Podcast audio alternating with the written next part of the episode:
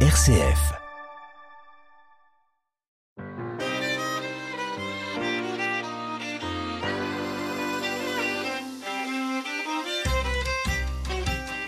Voir l'homme confronté à la question du mal et de l'épreuve, au scandale de l'innocence. Cela rappelle une très vieille légende, celle de Job.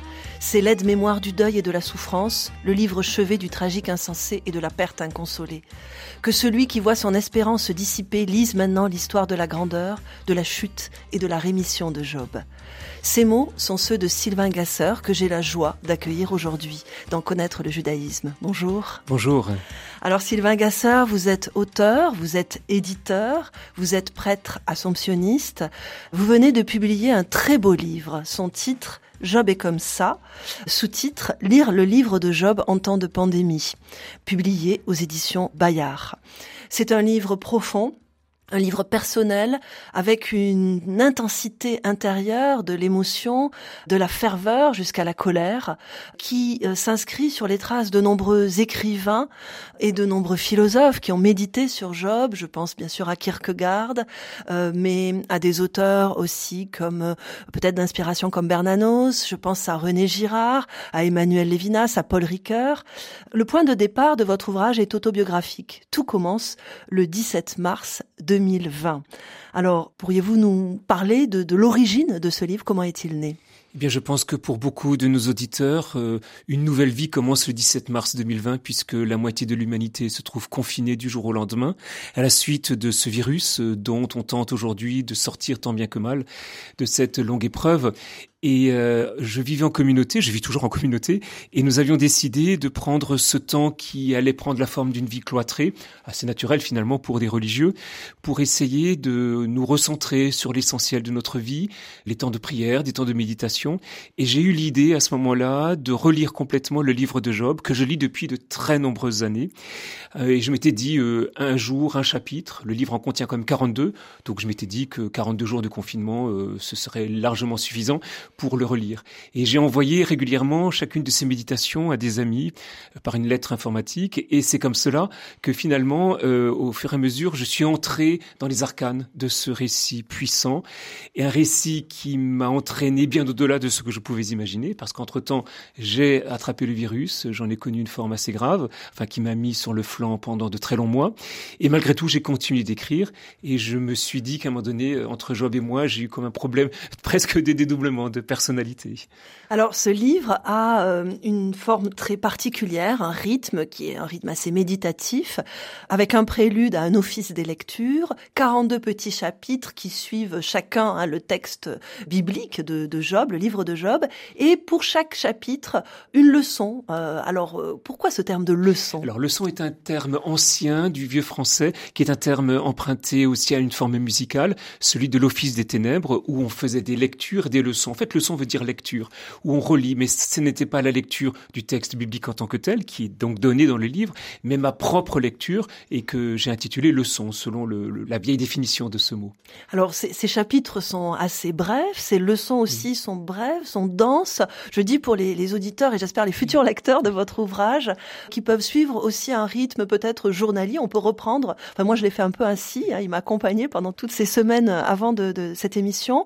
Alors, en quelques mots, vous avez choisi le livre de Job. Pourquoi Job? Qu'est-ce qui vous a porté vers cette histoire-là? Alors à la fois c'est très mystérieux parce que ma vie ne s'apparente en rien à celle de Job. J'ai vécu une vie plutôt heureuse et toujours heureuse, sans heurts particuliers, sans grand malheur. Et pourtant cela fait presque 20 ans que Job est mon livre de chevet. Et je ne sais pas pourquoi mais euh, puisque je reste, je laisse la question ouverte. Néanmoins, il y a eu un film puissant qui est sorti en 2011, The Tree of Life, l'arbre de vie de Terrence Malick, qui a eu d'ailleurs cette année-là la Palme d'Or euh, au Festival de Cannes, et qui est une sorte d'allégorie puissante euh, de ce livre-là. Et c'est la vision de ce film que j'ai vu de très nombreuses fois par la suite, qui a complètement bouleversé ma lecture de Job.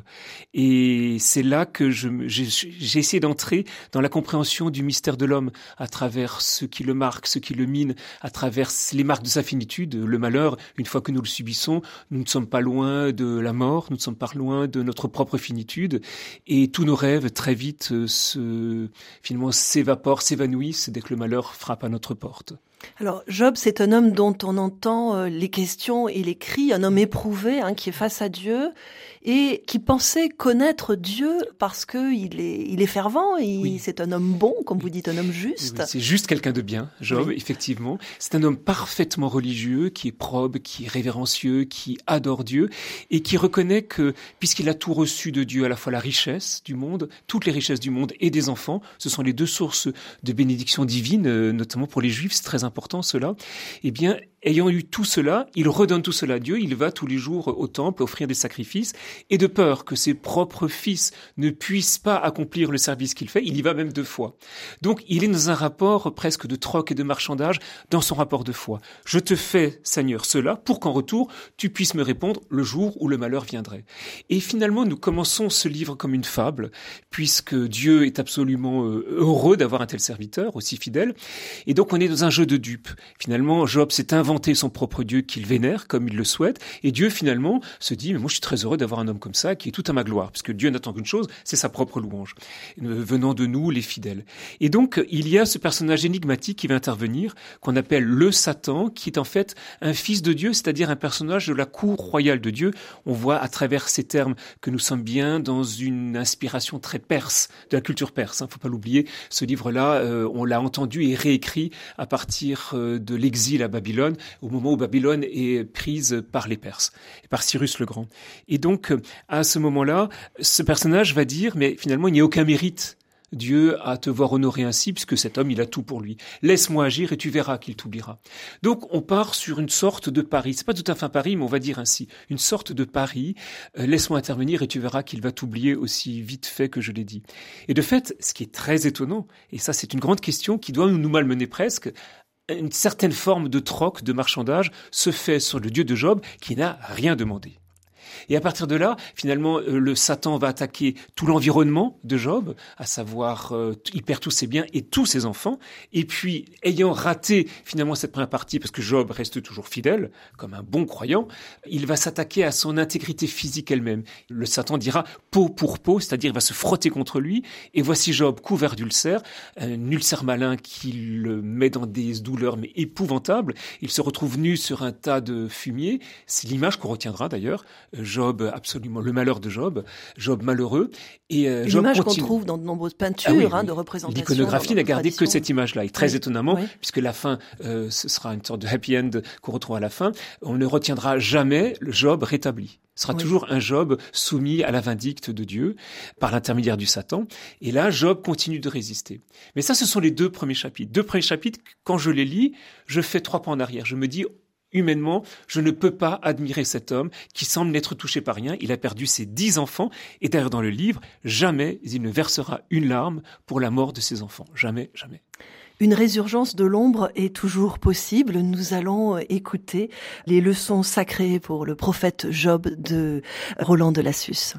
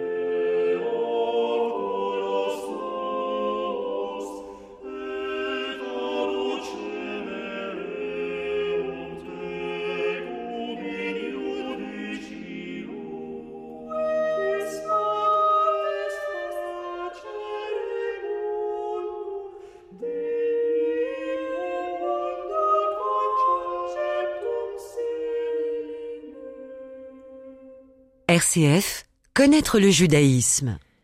Il y a un homme en pays d'août, s'il s'appelle Job. Euh, Sylvain Gasseur, nous suivons votre méditation sur Job dans votre livre Job est comme ça, lire le livre de Job en temps de pandémie. Job, un homme bien, euh, un homme droit, qui a vécu des jours heureux, et puis il y a une péripétie, dites-vous, un coup de théâtre, comment le nommer, un désordre dans le cours d'une vie tranquille.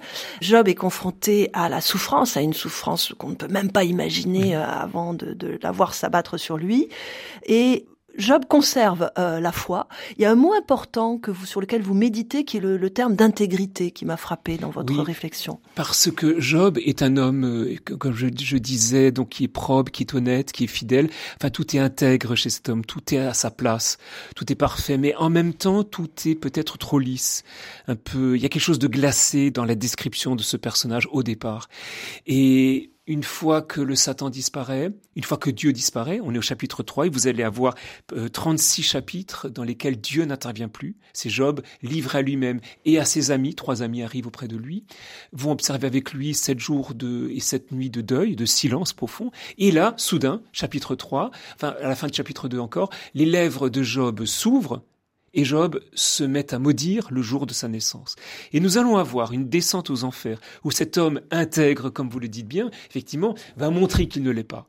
Il va se mettre à maudire le nom de Dieu, maudire le jour de sa naissance, autrement dit, maudire sa mère. Donc pour un juif, c'est quelque chose d'impensable, ça c'est clair.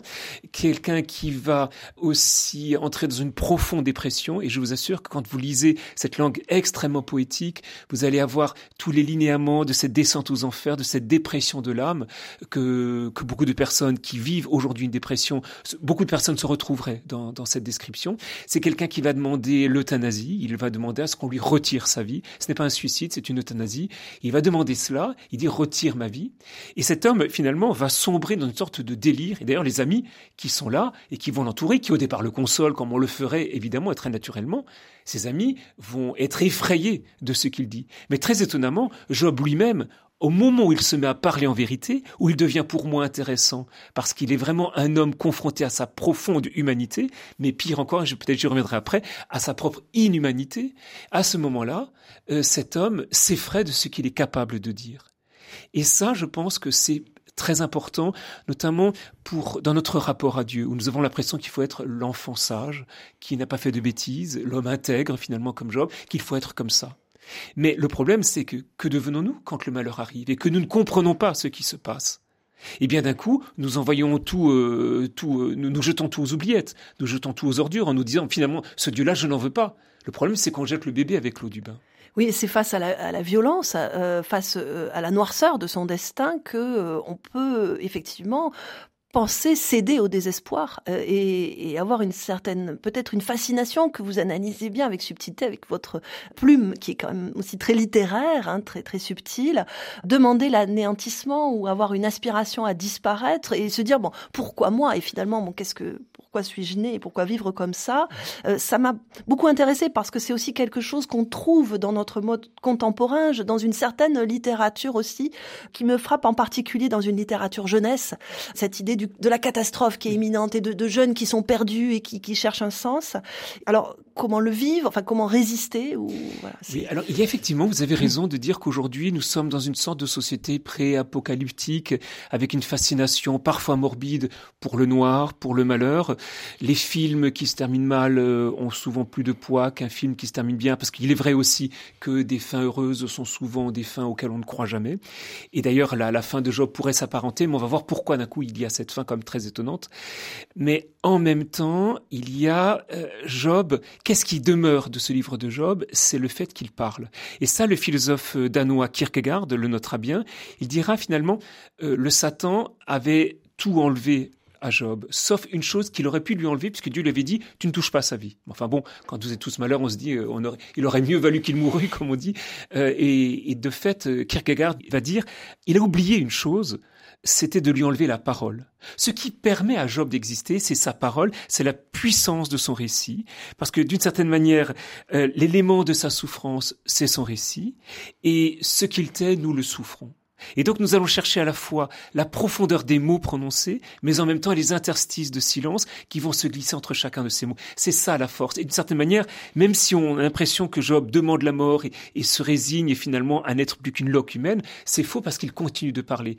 Et la parole, c'est la force de notre résistance humaine. C'est une question que vous posez euh, avec euh, des variations euh, dans votre méditation sur Job et vous en pointez aussi l'actualité. Quand la crise prendra fin, il faudra nous remettre à parler, à converser en ajustant les mots à la vie, dites-vous. Oui, parce que nous ne pourrons pas vivre comme avant, ni même parler comme avant. Nous entendons parfois, et c'est la semaine, et c'est les semaines qui viennent, sont des semaines qui vont nous permettre de nous, de nous libérer du carcan d'un masque, du carcan des gestes barrières, etc.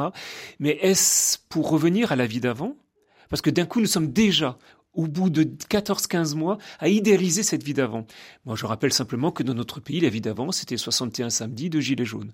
Il n'est pas sûr que nous ayons envie de retrouver cela tout de suite, et même pas du tout. Nous avons envie de retrouver des mots qui apaisent, des mots qui consolent en profondeur, de retrouver le sens d'une vie commune, parce que nous avons été marqués par une crise profonde sociale, et elle n'est pas terminée, mais aussi par une crise euh, épidémique qu'on ne pensait même pas voir un jour venir euh, frapper à notre porte.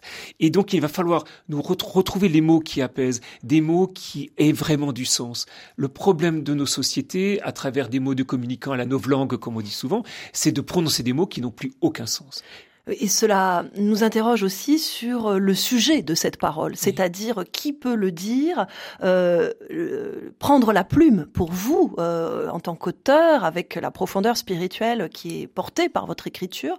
C'est aussi s'interroger sur ceux qui peuvent témoigner de cela. C'est effectivement la parole de Job, mais euh, reprise, peut-être approfondie par des poètes. Vous citez une figure importante comme Claude Vigée, ce poète euh, juif alsacien, qui évoque la figure lui-même du très grand poète juif roumain euh, Fondane, euh, Benjamin Fondane, je cite Claude Vigée, comme Job, Benjamin Fondane a su lire en l'homme la clairvoyance prophétique d'un esprit qui souffre, divague et dissonne, emmuré, incapable d'être entendu, égaré au fond d'un désert sans fin et sans but, le poète lance cet avertissement.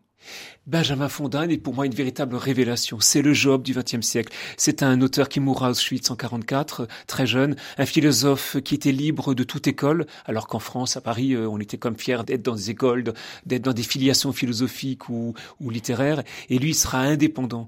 Et il incarne à la fois la figure du juif errant et la figure de l'homme libre. Il le paiera très cher, hein. mais euh, il faut lire toute sa poésie qui est d'une puissance phénoménale. Euh, son essai, il écrit un grand essai philosophique et dans ses poèmes, il y a notamment Le bal des fantômes, où finalement j'ai découvert que Benjamin Fondane, c'est le Job d'aujourd'hui. Il crie avec la même force, avec la même acuité, avec des mots d'une violence et d'une justesse tout à fait appropriées à ce qu'il vivait. Et euh, moi, j'étais bouleversé en lisant cela. Alors Claude Vigée est un poète que je lis depuis très très longtemps. Il est alsacien comme moi, donc il y a une sorte, on va dire, de, de, de régionalisme, mais quand même, ça, dépasse largement cela, évidemment. Oui, c'est universel, évidemment. Mais et, et Claude Vigée vient tout juste de mourir à 99 ans, et c'est pour moi euh, un très grand poète de la langue française. Et c'est lui qui m'a fait découvrir à travers ses écrits cette figure-là de Benjamin Fondane. Et justement, c'est le livre de Job. Je, ne le lis pas en tant que tel en hébreu. Enfin, je lis certaines choses, mais pas tout. Mais c'est un livre d'une telle intensité poétique que justement, on se rend compte que ce sont ces mots justes qui nous permettent de, de nous en sortir d'un tel drame, celui d'une pandémie comme celle que nous connaissons, mais aussi des drames personnels que beaucoup vivent et parfois trop souvent taisent. Écoutons pour une petite pause un extrait du Requiem de Campra.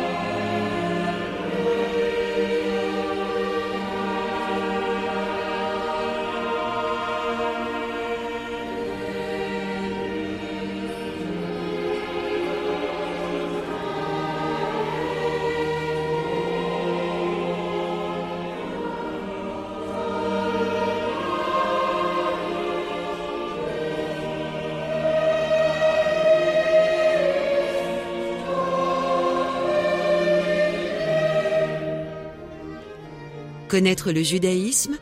Sarah Brunel. Sylvain Gasseur, euh, nous poursuivons euh, notre méditation sur le livre de Job. C'est la question de, de, la souffrance, du sens que nous pouvons euh, donner à la souffrance, mais c'est aussi le problème de la justice finalement qui est posé dans ce livre. Vous évoquez les paroles de Tsophar dans le chapitre 20 avec cette attitude rigoriste. Tu souffres parce que finalement, peut-être que je simplifie, mais tu as fait le mal, tu as commis des actes mauvais, et il y a toute cette logique assez effrayante et inacceptable de la rétribution qui euh, euh, qui se profile. Euh, que faire face à ceux qui disent ça? Le livre de Job, c'est justement non pas tant un livre sur le malheur qui assaille l'homme que sur la question de notre relation à Dieu et notamment de notre foi rétributive. Je fais cela pour que Dieu me réponde au moment du malheur. Or ici, Dieu se tait et Dieu ne fait rien. Et laisse Job, il l'abandonne finalement à son sort, en tout cas dans une première lecture. Et c'est tout l'enjeu de ce livre. Jamais Job ne verse une larme pour ses enfants. En revanche, il en voudra à Dieu d'une sorte de colère très humaine et, euh, et même pathétique, je reconnais. Il en voudra à Dieu de n'avoir pas été là au moment où il aurait fallu qu'il fût là. Et donc ça, c'est tout le problème d'un tel livre. Parce que ça rappelle notre relation à Dieu. Est-ce que notre relation est gratuite?